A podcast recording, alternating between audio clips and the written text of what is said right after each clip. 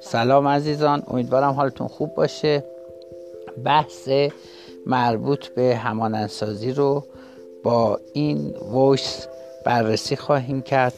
در این طرح شما می‌بینید که ابتدا آنزیم هلیکاز به دی ای متصل میشه و سپس دی ای پلیمراز کارش رو شروع می‌کنه.